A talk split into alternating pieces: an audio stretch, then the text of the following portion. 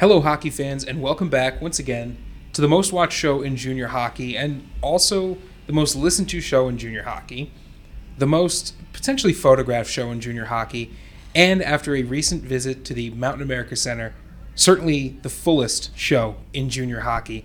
And now I turn to my left and I intro in a man who ate more potatoes per capita last night than potentially the entire state of Idaho. It's Dan K. Dan, how you feeling, little potato boy? I feel very full. I haven't eaten yet today, so I, I understand that audio podcasts we listen to them at our own pace, right? So you may be a couple episodes behind. You might be hearing this in January, February, whenever you're listening in to the Dan K Show on your time, on your leisure time, as we like to call it here, Spotify, iTunes, wherever you get your podcast. But I'll tell you this: the food here in Idaho Falls is unbelievable. The team here in Idaho Falls set us up with a tour de force of food, and my stomach has never been more full. It was all delicious. It was all incredible. I did not dislike any of it, but I will say this get the season ticket package here in Idaho Falls for those of you Idaho Falls fans out there. Don't try to do it all in one night, one day at a time. Take the whole season, buy the season ticket plan now. You can reach out to the Idaho Falls Spud Kings for that. But I mean, this event, this time, there's nothing better than this. There's nothing better than watching right now, not just what you all see in front of the curtain, but what's going on behind the curtain in the league office with Bob Turow, Kevin Abrams, someone hmm, a name we might hear in just a second, and and you know, and this entire crew in the league office that is seeing the future for the NCDC and seeing how bright it can be if everything is done similar to what we're doing here in the Mountain America Center, in the MAC, pack the MAC as they say. And our guest today is just one of those names that we just mentioned. Bob Turow not here because he decides to go to Florida and Vegas on his trips, and since Kevin Abrams, I believe, to Newfoundland, uh, northern Saskatchewan, and Idaho Falls on his trips. Kevin Abrams, how are we doing today, good sir? Wonderful, and it is a pleasure to be here in balmy Idaho Falls. I will say, uh, Mr. Turow can enjoy the the fruits of whatever uh, Las Vegas may offer, but this is uh, this is a close one B, I'd say, not even second. It's pretty good here in Idaho Falls. I'll tell you what, outside of the fog that freezes on trees, this is the venue, the city, the surrounding people, the way they've gotten behind this Idaho Falls Spud Kings team. I mean, we were out after the game last night. We went to grab some food. We're talking to a guy sitting there at the bar, and he's he's wearing a Spud King stuff, and he's talking about these guys like it is the Boston Bruins in a Stanley Cup race right now. Talking about his favorite players, telling us all this stuff, and he goes, "You know, your voices sound so familiar. You sound like those top ten guys I watch." And I said, we are those top 10 guys you watch. and that's just how, like, the, the love behind this, the care behind it, it's amazing to be a part of. Well, it's terrific. I mean, it's a success story right from almost the drop of the first puck here. And I think, you know, when if you build it, they'll come. And this is a facility built somewhere that I don't think they anticipated um, exactly what was going to land here when it came when it came to a hockey team. And, I, and we're really pleased that it's the NCDC. But I think when you see how they do things, it, it isn't just the spectacular facility; it's the wonderful people here that make this uh, such a professional operation. I think you know you look at their game operations, and it's you know second to none. Um, you know the whole experience here, and I think the fans really uh, make it so that you know it, it is a destination that everyone should reach. You know, I think if you're if you're a lover of junior hockey and you like to sort of go to some places you might not ever anticipate going this has to be up there on that list because I came here last year and uh, was blown away by at, then the premier level, uh, you know, seeing 4,000 people, uh, every bit as passionately supporting their team, uh, you know, last season as they are today. And I think as the NCDC grows and certainly gets uh, you know a stronger foothold in, in the West. Um, this will be, you know, the centerpiece and certainly the uh, the goal for everybody and the standard for everybody to try to, to, to reach. And I think this is this event is is no surprise, uh, and um, it's just a spectacular place. There's no question. Now, Kevin, for the folks who might not be the hockey buffs who know everything in and out of the game, can you kind of let them know where you came from, what you've done in your career here? Give the little resume rundown, and then what you're doing now overseeing this National Collegiate Development Conference product. Uh, can you can you let the folks? Sure. Yeah. Uh, the last 17 years uh, before arriving here, I was the uh, the commissioner of the Central Canada Hockey League, which is a 12 team league that's based in Eastern Ontario, and um, had done that for 17 years. Five of those years, I was the chairman of the Canadian Junior Hockey League, which is the 10 league association of leagues, if you will, right from the BC Hockey League at that time to uh, the Maritime League. So that was really my my uh, my career as far as administration goes um, with respect to junior A hockey um, over the last 17 seasons. And I think uh, before that, I had done a lot of the things that people do before they get jobs, like I, I had in, in, in Canada, is that I, you know, I coached at the junior A level, I, I managed, I owned teams, uh, all at this at this level. I had a cup of coffee in minor pro hockey in the U.S. in Texas. Uh, as a coach and uh, spent a little bit of time in the Ontario Hockey League uh, in various capacities, from coaching to managing to um, you know, director of player personnel type positions. So I sort of have had two different hockey careers, if you will.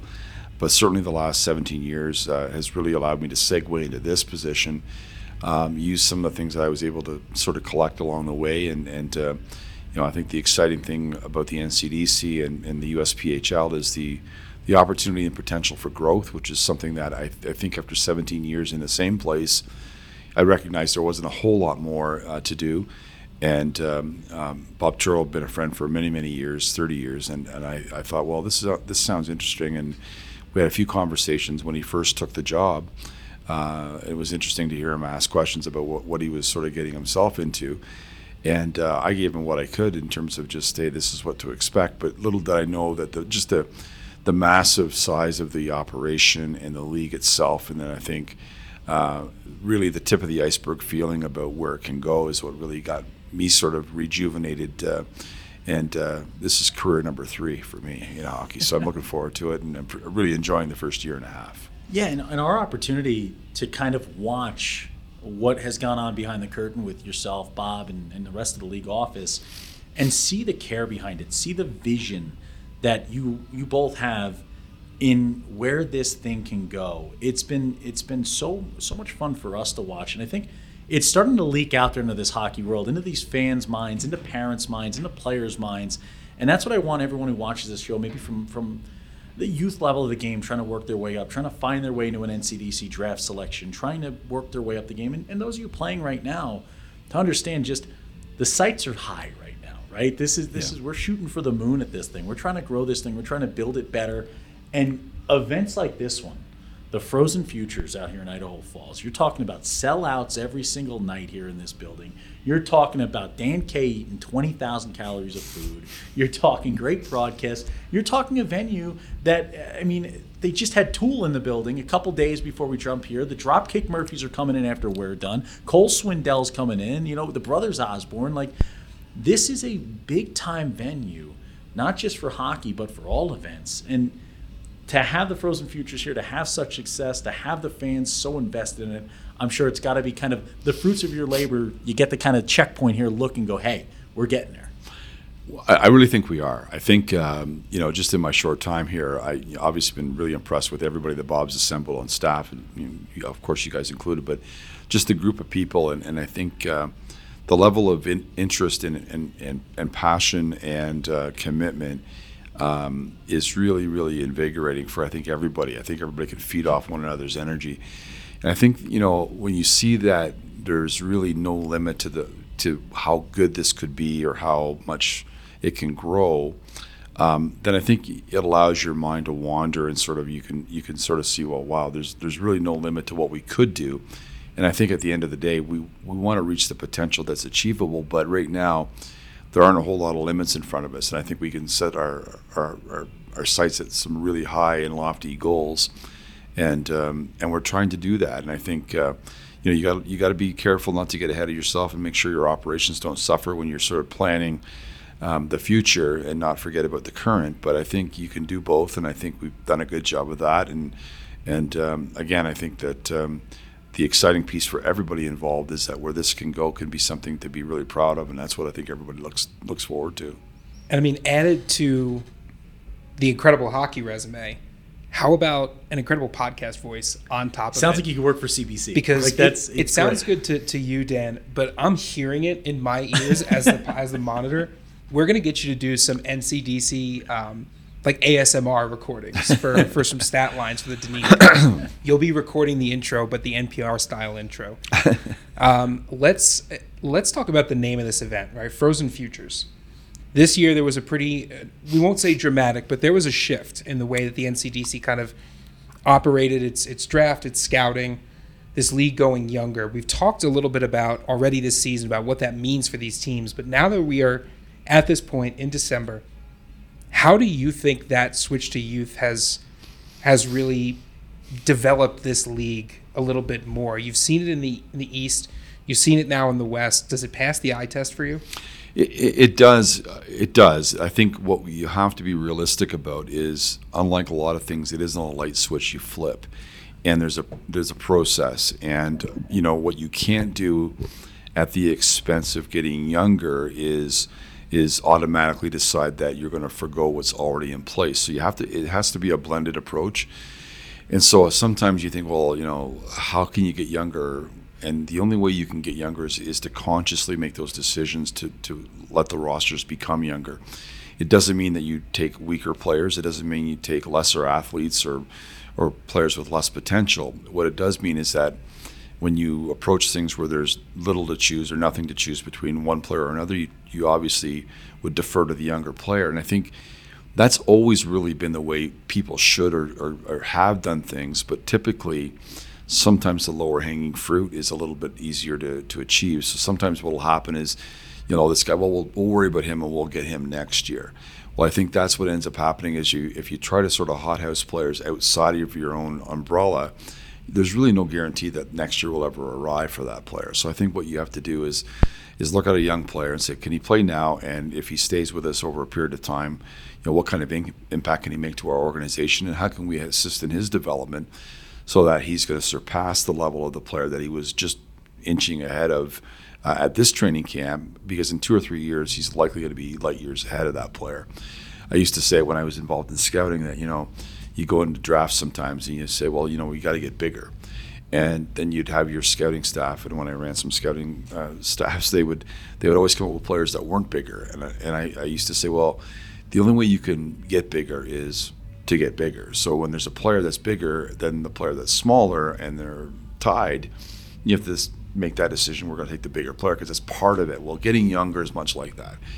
Two players, somewhat equal. Who's younger? Who has the best opportunity to improve more? And, you know, that's why it takes time. You can't have 20 guys all of a sudden take 20 spots from guys that are older because obviously they're not going to be as good 20 versus 20, but one at a time um, is how you do that. And I think the you know the Mountain Division has certainly taken uh, some really progressive steps, and even in Atlantic and New England uh, divisions, I think you know there's been a, there's been a real move towards recognizing young players that are able to play and get them in the lineup. Um, there's really no benefit to taking a young player and not having them play. So I think that's where that's the you know the balancing act is you know the older player mightn't have a good place to go. Um, if he doesn't make the team and might never come back. The young player, um, you know, might have a good place to go. So you got to factor that in a little bit. But I think I'd, I'd, I'd say, you know, go with the younger guy whenever that's possible, and I think that's what they've done. Well, and it's interesting too because you talk about this idea that oh, we'll take the 20 year old and we'll see how the younger guy will we'll check back in next year. What that does is it kind of outsources the development to somebody else, right? And what I know what the USPHL and the Premier and Elite has done, and what the NCDC continues to do is to talk about development. It is you know essentially in the name, right? And I think one other interesting effect that it's had is it sort of started to rebuild the affiliate system in a way. We're starting to see that some NCDC teams are reaching out to premier teams in, in some greater numbers. We also have an affiliation that you know Dan and I worked on between the Potomac Patriots, and the Pueblo Bulls who are here at this event.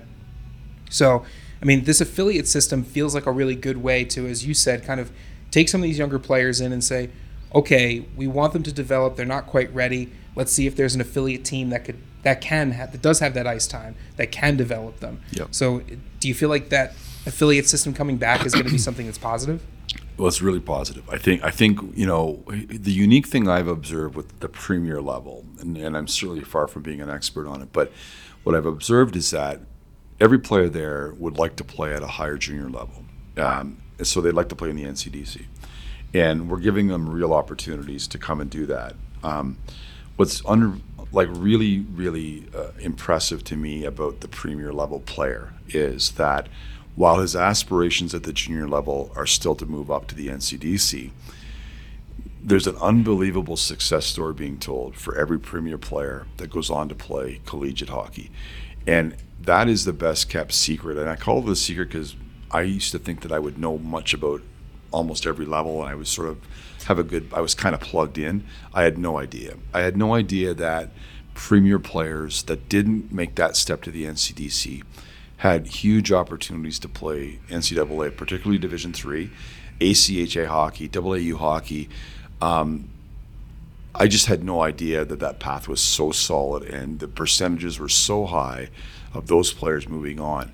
So you can say to a player at any age, you've got a future involving your play um, and, and attach that to academics. And I've always been a really huge proponent in, in tying academics to athletics, and in, in my case, obviously with hockey, but but it's such a great story to tell because the numbers support it. It isn't it isn't hypothetical.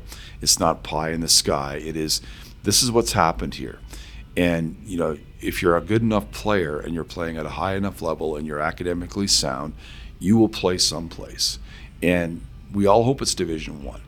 Um, but the reality is, the vast majority of players playing junior hockey aren't going to play Division One. But little do they know that there is a surefire path to get them to Division Three, ACHA, AAU, because there's so many opportunities for, for, for young players that I don't think they know enough about until it becomes almost like too late and they have to react really quickly. So we can be proponents of that at the NCDC level. We can say, come on up and play NCDC from Premier. We've got a great affiliation system that you alluded to. If that works and you end up going hopefully D1, great. But you know what? Keep keep plugging away because there is a future for you in the game that involves you playing hockey when you graduate from junior hockey. So when you're playing 21, you're not talking about putting your equipment away except to play on Thursday nights with your dad. You know, you're going to be playing you're going to be playing someplace where it still is feels like a great team environment and you're practicing regularly and you're going to school. And to me that's a massive success story that needs to be told. Now, let me jump in real quick. You look at the NCDC product. I'm, I'm, I'm looking at it from the parent, the player listening in right now that might be maybe a draft prospect coming up this year, maybe a player playing elsewhere that, that's looking at the NCDC as a, a potential trajectory, a, a, potential spot in their ba- their path here. When you think of the NCDC on a weekly basis, when you look at this, what am I getting as a player? What are these teams providing? We always talk about the D and NCDC's development, right? That's what this is all about. It's development league what does that development look like? What does it look like on a day in, day out basis for these players around the country in the Atlantic, the New England, and out here in the mountain?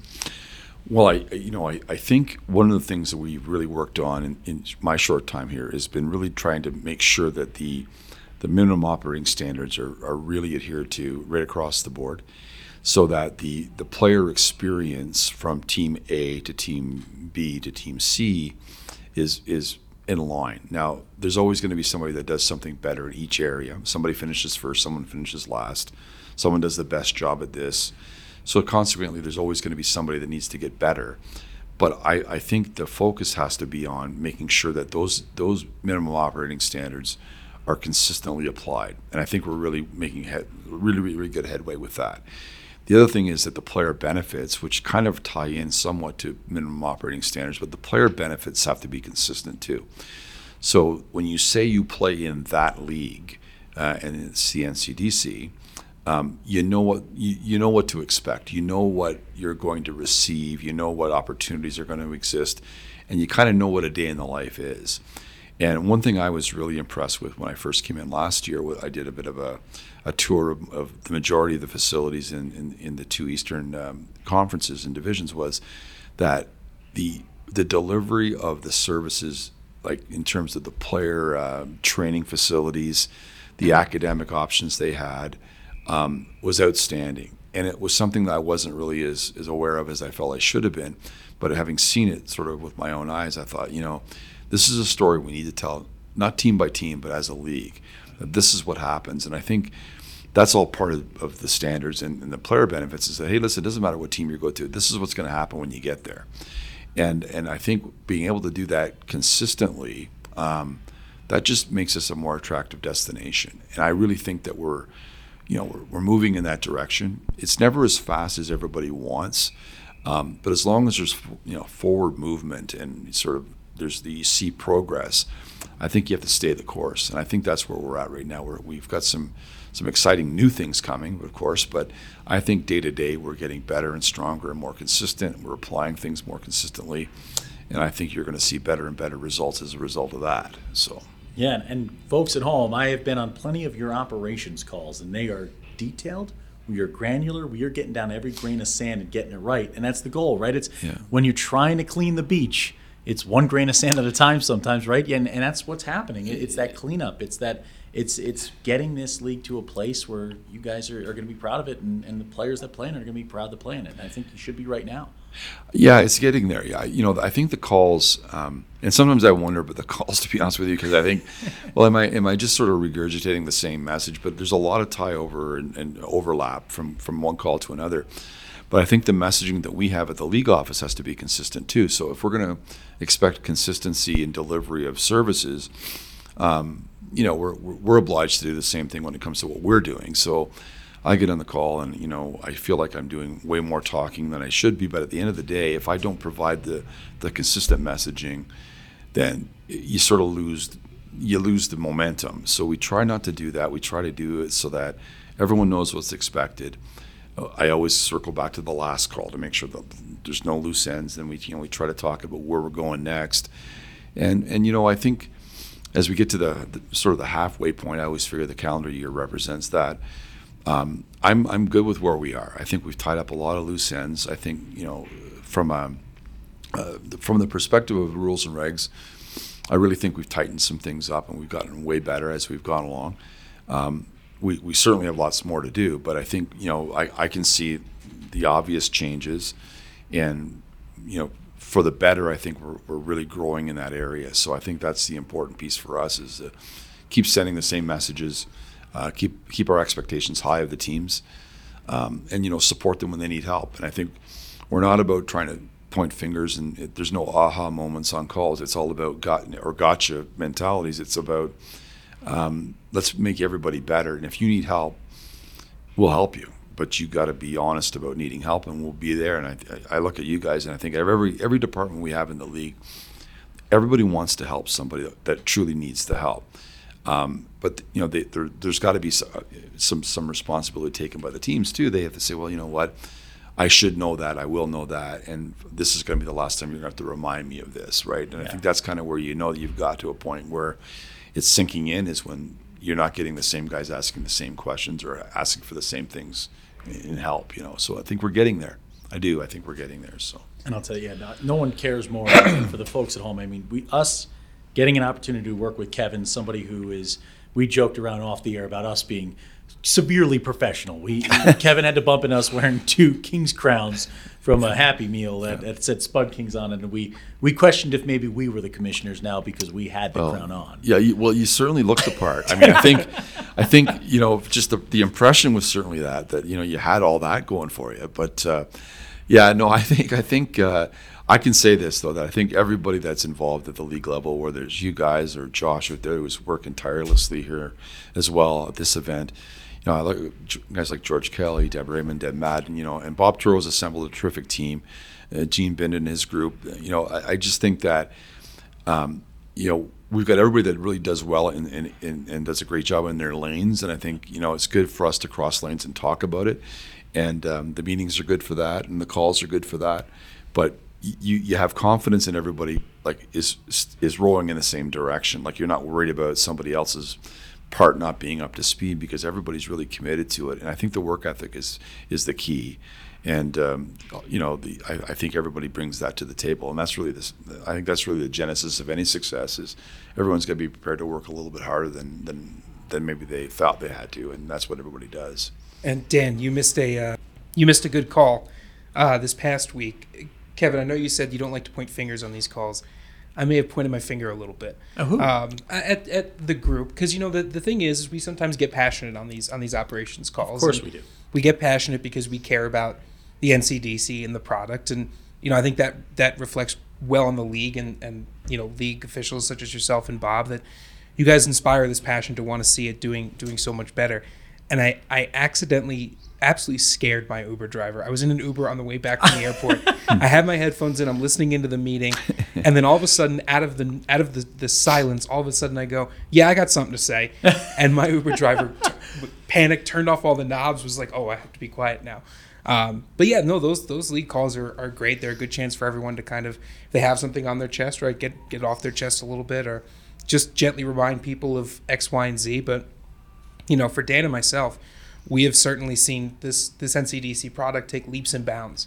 I think over the, the last couple years in terms of not just the actual on the ice product, but the little details, right? We we posted a picture to our story yesterday of, you know, logo pucks for the showcase, coaches that come out and there's a standard for dress, right? That's enforced league wide. Little things that you have to have an expert like yourself come into the room and and really know about and be able to point that out and go, this is something no one's thinking about, but I guarantee it's going to make a, a, huge impact. So, I mean, the, the work that you've done coming in is is just incredible. And for folks who are, whether you're a parent of an NCDC player, you know, a D1, D3, ACHA scout, whoever it is, just know that there is so much going on behind the scenes. There is hours of meetings every week just trying to get it all together. So, I mean, uh, from that respect, it's been great to watch the NCDC grow over the last couple of years. What you know, and that's really good. It's kind of you, and it's good of you to say that because I think, you know, you you never know, you know, what measuring sticks are out there in terms of you know how is this being received. And I, you know, I I, I take when when teams very seldom speak on the calls. I've learned over the years that that's not necessarily always a bad thing because sometimes it's like, okay, well, I've answered the questions, they know what they need to know. Um, you sometimes worry that people aren't aren't as focused as they should be, but at the end of the day, if you do enough circling back, you realize that everybody's got it, and so they. You know, you're, you're you, maybe it's time for you to move on and, and go to the next subject. But I think in your case, you know, you had some issues that that were really important, and, and I think the teams recognize how important each area is because of the the level of commitment and passion that we are the people we have on staff. So you know, when guys like yourself talk about something with our broadcasting or, or you know, whatever is really specifically the, the issue of the day, they know that you didn't just decide in the last couple of minutes to, to speak about that. You've you, have you have arrived at that point, as opposed to just off the top of your, you know, off the top of your head or off the cuff. And, and I know that, you know, whether it's George Kelly with statistics and the league stat and the things that are working on on the web platform with statistically, when he speaks, it's because it's got to the point where now, okay, I've, I've done enough listening, and now I have to bring this forward. Mm-hmm.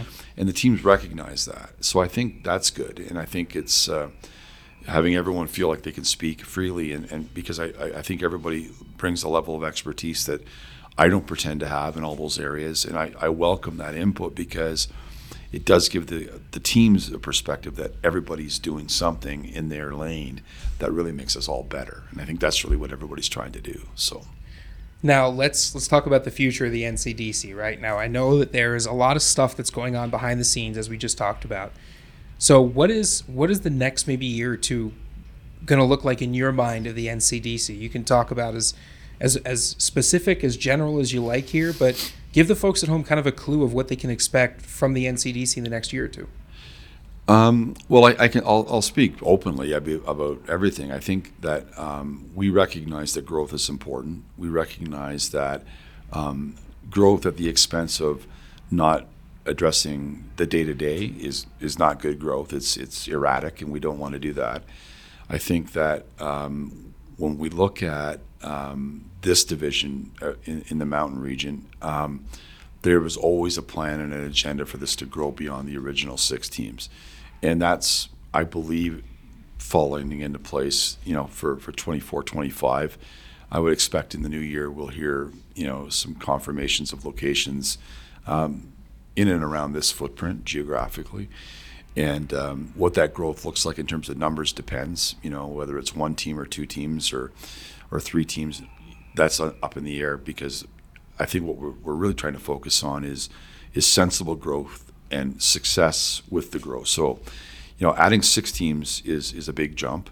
Um, it's every bit as important to add the right next one, two, or three as it was to add the right six. So that's important, and I think we're going to get there. Um, the uh, I, I, you know I, as far as the, the, Atlantic and New England divisions go, I don't sense there's a, really a, a, need for growth. I think we've got to really focus on those markets and make sure that everything is, is working well in those in those areas first.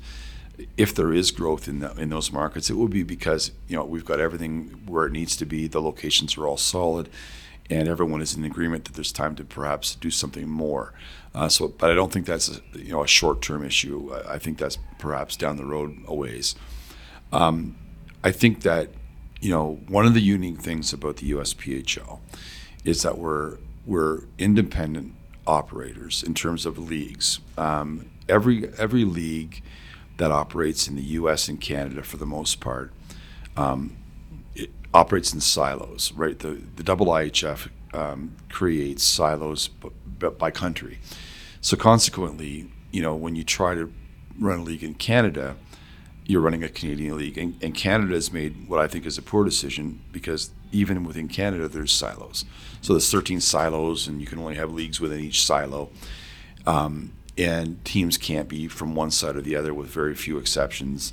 Um, and likewise in America, you know, you've got you know leagues that play in America, and where I'm going with this is because we're not that.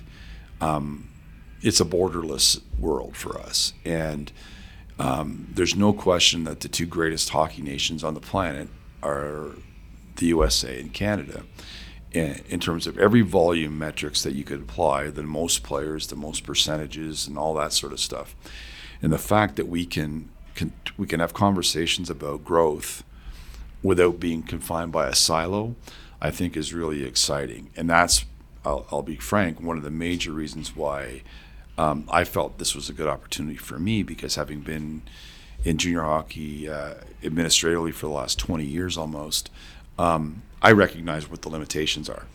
And, and because there are none, um, I think we need to really look at how exciting it could be to be, have cross border leagues and conferences and divisions and um, act like Canadians and Americans do when it comes to almost every part of our lives. We don't consider there to be much of a border or difference. But yet, when you let bureaucrats make decisions, they find ways to segregate this, and we know this is over there, so we're going to leave that there.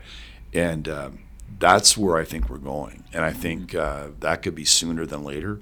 It could be larger than smaller. It could be. Um, it could it could be you know it could really alter the landscape of the junior hockey uh, that we know in the eastern half certainly of, of, of the continent um, and and that would be the ultimate. Now, it may be a lesser version of that, but the potential for it to be that significant exists, and um, and that's really where I think we're going. And I think the next thirty to sixty days we'll have a pretty good feel for that. And I think if that happens, you know, we'll be having lots of conversations about how big a, a, a change this is making to the hockey landscape and how that can make a difference for the NCDC and and um, how it can create even more opportunities for more players and um, even better playing or player experiences. And that's really what I think gets everybody's juices flowing is that this is something that's really different and it's going to really make a difference.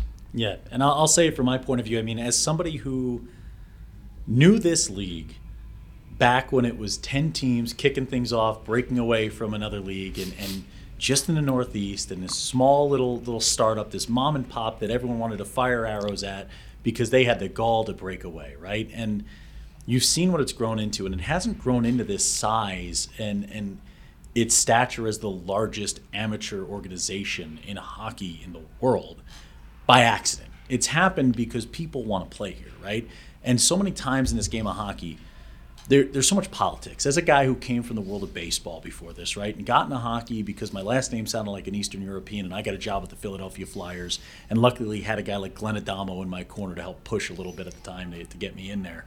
And you look, you look at this sport. It, it was I was fast to take to. It's very politicized, right? There, you talk about bureaucracy in your last answer, and people always want to throw arrows at the guy who's who just is a little different, right? Like, what's this guy doing? What's this guy thinking? Why is Don Cherry wearing this suit? Why is Doc Emrick doing this? Like, they want to throw it. They want to throw the arrows yeah. and the barbs. But you look at what this league is growing into from behind the scenes. It was it was a it was a ramp in terms of team size and in terms of league size, but things were taking a little longer to build. What we've seen in terms of growth in the last year and a half since you and Bob have been working together on this thing behind the scenes has been about 20 years of growth on the trajectory we were. And it's nothing nothing bad about what it was before. It was a lot to take in. You're talking about over 100 teams in mere months and years, right? But the growth, folks, in the last year and a half and where this thing can go. Lucas and I feel like we're kind of hanging on to a space shuttle right now. And if we can just fill the gas tanks, this thing can fly to the moon, right? And, and I, I feel like there is that same excitement as you kind of talked about in you guys. And, and I feel like if for a player and a parent and a family right now listening in, this is this is what we're trying to get you to take out of it. It's true. I think. Uh, listen, you know, the history of this league, as I've come to know it, uh, and I don't profess to know it inside out, but I know it fairly well, is that it's it it was founded by very courageous people who said the status quo isn't what what we're all about. We don't we don't think that works for us, and um, and that's a powerful statement to make. Um, it's like it's like getting a bunch of people together and saying, yeah, you know, um, it, it's a mass divorce of, of, of ideas, and it's like I don't think that no matter what you're saying, I don't think that it's going to work for me. So you're you're saying please don't go. You're playing. You're saying if you go, there's going to be repercussions. You, you go through all the different stages of divorce from another association that start with, you know, uh, being sort of conciliatory and what can we do to make it work. To well, you, if you decide to do that, then you know you you've gone to the dark side altogether. The guys that left, the four guys that you know, I think were the founders of this, um, had to go through those emotions and get through all that and then land here. And then when you land, it's almost like well, now what do we do? And I think what they did was they said, well, we, we put one foot in front of another, and we make sure we run this season, and we make sure that the, the league as we know it is is tight, and we, we close up what we have to for loose ends. What I don't think anybody banked on was the rapidity and and the and the the growth um, in volume, the combination of the speed and the size um, was, I think, unnerving for everybody. And so now it's like oh, you want to join. Okay, you want to join, and you want to join. And so sometimes you're so overwhelmed with growth uh, that you you you lose sight of some of the things you would would say are really important from a foundation perspective, but you recognize the, the, the importance of the growth. What we've been able to do now is, is benefit from all that sort of chaotic or origin, which ended up getting the, this league so big so fast and them doing such a great job keeping it afloat, making it work, and making everybody viable. Now our job is to take this and and really create the foundation for that next level, and the next level will be continued growth, a bit more measured. Um, because we can afford to be measured, but also because we know that the next few steps we take are, are critically important to the long term success of the organization. So, you know, the the original growth was was out of people feeling the same emotions, saying we got to get out of there, we got to come, and then now everybody's here, and now we got to say, okay, we're here. Now we have to work to make sure we're always going to be here, and that the next generation of people that take this over will look back 20 years and say, you know what, what they did 20 years ago was really important because now here we are. I think we can say that about the founders. I think what they did was really important. It was courageous and now it's our it's our job to take it to another level as it will be somebody else's job in 20 years to do it again for us so i think you know without them doing that we wouldn't be having these conversations i wouldn't be sitting here um, i wouldn't have left you know the comfort and security of doing something that i've been doing for so long i would have just said well you know i'll keep doing the same thing this is intriguing exciting and it's because of what those guys created that it's there so i think that's kind of why we all owe a debt of gratitude to their courage. But I think now we see, wow, the, the sky is the limit, and we're, we're shooting for the sky right about now. So yeah, future's bright, ladies and gentlemen. It is bright. We might just fly to the moon, but we might miss and go to the sun and the stars right. There are big things coming in the NCDC. NCDC hockey, tier two, tuition free. It's your place to play if you're trying to get to the next level. It's your pathway to college hockey. That is the goal. That is the way to do it. And and you look at it, doesn't matter where you play in the country nowadays. You got FloHockey, you got game broadcasts everywhere. We've got scouts in the building here at the Frozen Futures. We got them watching around the country. You got the Dan K show in your corner. We're here to battle for you guys, players first, as we always say. Kevin, we always end every show with parting words. Everyone has their parting words. Lucas tends to not be as verbose. Sometimes when we have dignitaries, he will speak. Tends to go silent Bob on me in these moments. Lucas, mm-hmm. your parting words. How do you want to close this out? I do want to briefly oh, mention. Oh, this is big. This is big for you. This I is, do he's want to briefly like mention three times. that I, I gave I gave Kevin an out talking about the future, right? I said you can be as specific or as general as you want, and he was like, "No, I'm going to tell you exactly what we're doing." That courage doesn't come from a lot of people. It definitely comes from someone going with the outfit that he's gone today. I know this is an audio medium, but we are going to take a picture look. of him. It's a great look. It is it is the patterned blue suit, bordering on like a grayish blue as well, Mm-hmm. They call not like it a power suit, blue. by the way. They call it a power blue. And then you get the you offset the gray with the straight pastel purple shirt, which Mm-hmm. is incredible. The the light pastel purple, the pants, and then I believe those are Chelsea boots. Is that what they're called? They're actually well, they are, it, but it's Thursday Boots, right? The Thursday Boot Company, Okay. um, which I think are the finest boots made. I've always wanted to get into a dress boot, and I Yeah. just I don't have the courage to do it. It's it's uh, they make a terrific boot, um, and um, you you can go up, you can order them online. They're fantastic boots, and I, I I will tell you that they have the president's cut. I think this might be the this isn't the president. It might be the captain's cut. I'm not sure, but they have a few different models of, of the dress boot. Um, so I, I'm a fan of the Thursday Boot Company. If they want to sponsor anything, we'll. Uh, We'll certainly We'll take certainly a We'll, boot. we'll tag them in this. You know what the for best way to find out if I if I can pull off a boot is to send me a boot and give me Hey, a shot. send us your boots. We- We've we've done this before, and we've gotten Yeah. free stuff in the mail. So let's see if we can get Thursday Boot Company. Size We'll, uh, uh, just DM us because I can't. I almost said my address on the air to mail. Just- We're not going to give you the shipping address. DM us at the Yeah. underscore Dan K show. Then we'll send it to you. Uh, Kevin, your parting words outside of just being uh, really well dressed. Well, thank you for that. uh, people will be pleased to hear that. I'm sure my parents will be proud. I think um, uh, my parting shot, really, I think it's an exciting time. This, this is truly my favorite time of year. Uh, my family knows this about me. And uh, I think, you know, you feel really uh, blessed to be in positions where, you know, you enjoy your work, you enjoy the people you work with, and, you know, you, you think that you're making a difference. And then, you know, when the holidays come and go, and then you can't sort of wait to get back to doing what you do, um, I, I think everybody feels a sense of gratitude, and I certainly do that.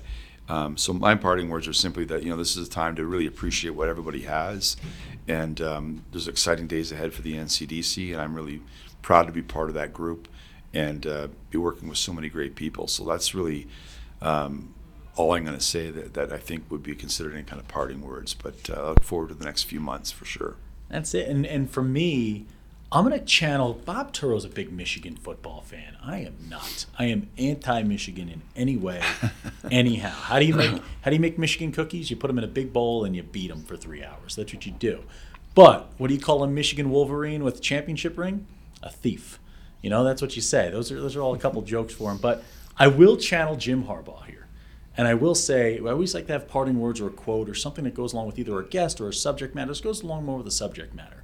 You know, he talked about Coach Ryan Day, and he said, you know, some people are born on third base and think they hit a triple, right? And I think there's a lot in this industry of whether it's it's organizations or whether it's it's kind of leagues or it's or it's teams or it's coaches or it's people who really will take on players that have already had the work done and they just go oh here just spend it here for another 365 days and then we'll send you off and we're gonna we did it right? It's our job. And what i see from this ncdc product more than anyone else it's why we love it. It's why we're here. Bob asked us why are you guys here? And i said because we believe in what you're doing. We believe in the vision. We've seen every person that bob has brought in since he's come in and we have gone wow you just get that wow moment of whether it's listening to you talk about hockey or Kelly Katorji going over things or, or the Debs, Deb Raymond and Deb Madden working or George Kelly and all these, uh, Josh Boyd, and you look at the team that is here, you can see there's no one who's ever been born on third base and, and thought they hit a triple. These are people that'll bunt for a single, leg one out, steal second, and score on a blooper. You know, that's what this group is here. And this league, the D is development, folks. Okay, it's the National Collegiate Development Conference. And that's all we focus on here. We focus on developing your player, whether that's in the classroom, whether that's on the ice, whether that's anywhere in between in this game, whether it's billet families. We just had a great run in with Katie Sullivan Mickelson, who is too far away to billet for the Idaho Falls Spud Kings. So she's basically just the billet mom for everybody. She checks in on everyone. She makes sure all the players are okay. She's the one who gave us the crown. She's a big fan of us, follows along with everything we do. No one cares more than the group in this league office about players that are on the ice.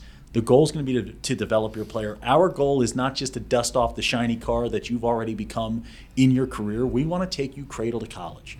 We want to start you in this league. We want to put you in a spot where you're going to succeed. We want to make you a better player, make you a better person, and then send you on to your next step, which is college, professional, wherever that may be for you, the right spot for you. We can guarantee you that. The Dan K Show, your most watched show in junior hockey. We thank Kevin Abrams for joining us. The future's bright, folks. Remastered Sleep. We thank you guys. You know, Remastered Sleep. You, you, snore. You snore sometimes, Kevin. You're on the road. You just you can't sleep. Remastered Sleep. It's the water bottle of your dreams. These guys are medical innovators, okay? They're entrepreneurs in the medical field. They created a water bottle that strengthens the muscles that stop snoring. They stop you from snoring. They learned it from a didgeridoo. You can find out more. Go to remasteredsleep.com. Selly Salt. These are great hockey moms doing great things. Sprinkle it on your next meal. It's delicious. They got the Sin Bin Fire. I put that on stuff. It's absolutely delicious. I love it. Top shelf score. GMU Sport, we talk to those guys. We'd like to throw them a love every once in a while. The, the entire NCDC, though, the USPHL, we can't wait. When Dan K's on the mic, it's always hockey night. Go to at the underscore Dan K show right now to the most watched show in junior hockey. By now, Lucas, over 17 times the competition. Also, according to some lists out there, now the third most listened to podcast in all of hockey, the Dan K Show. That's it. Bye, guys.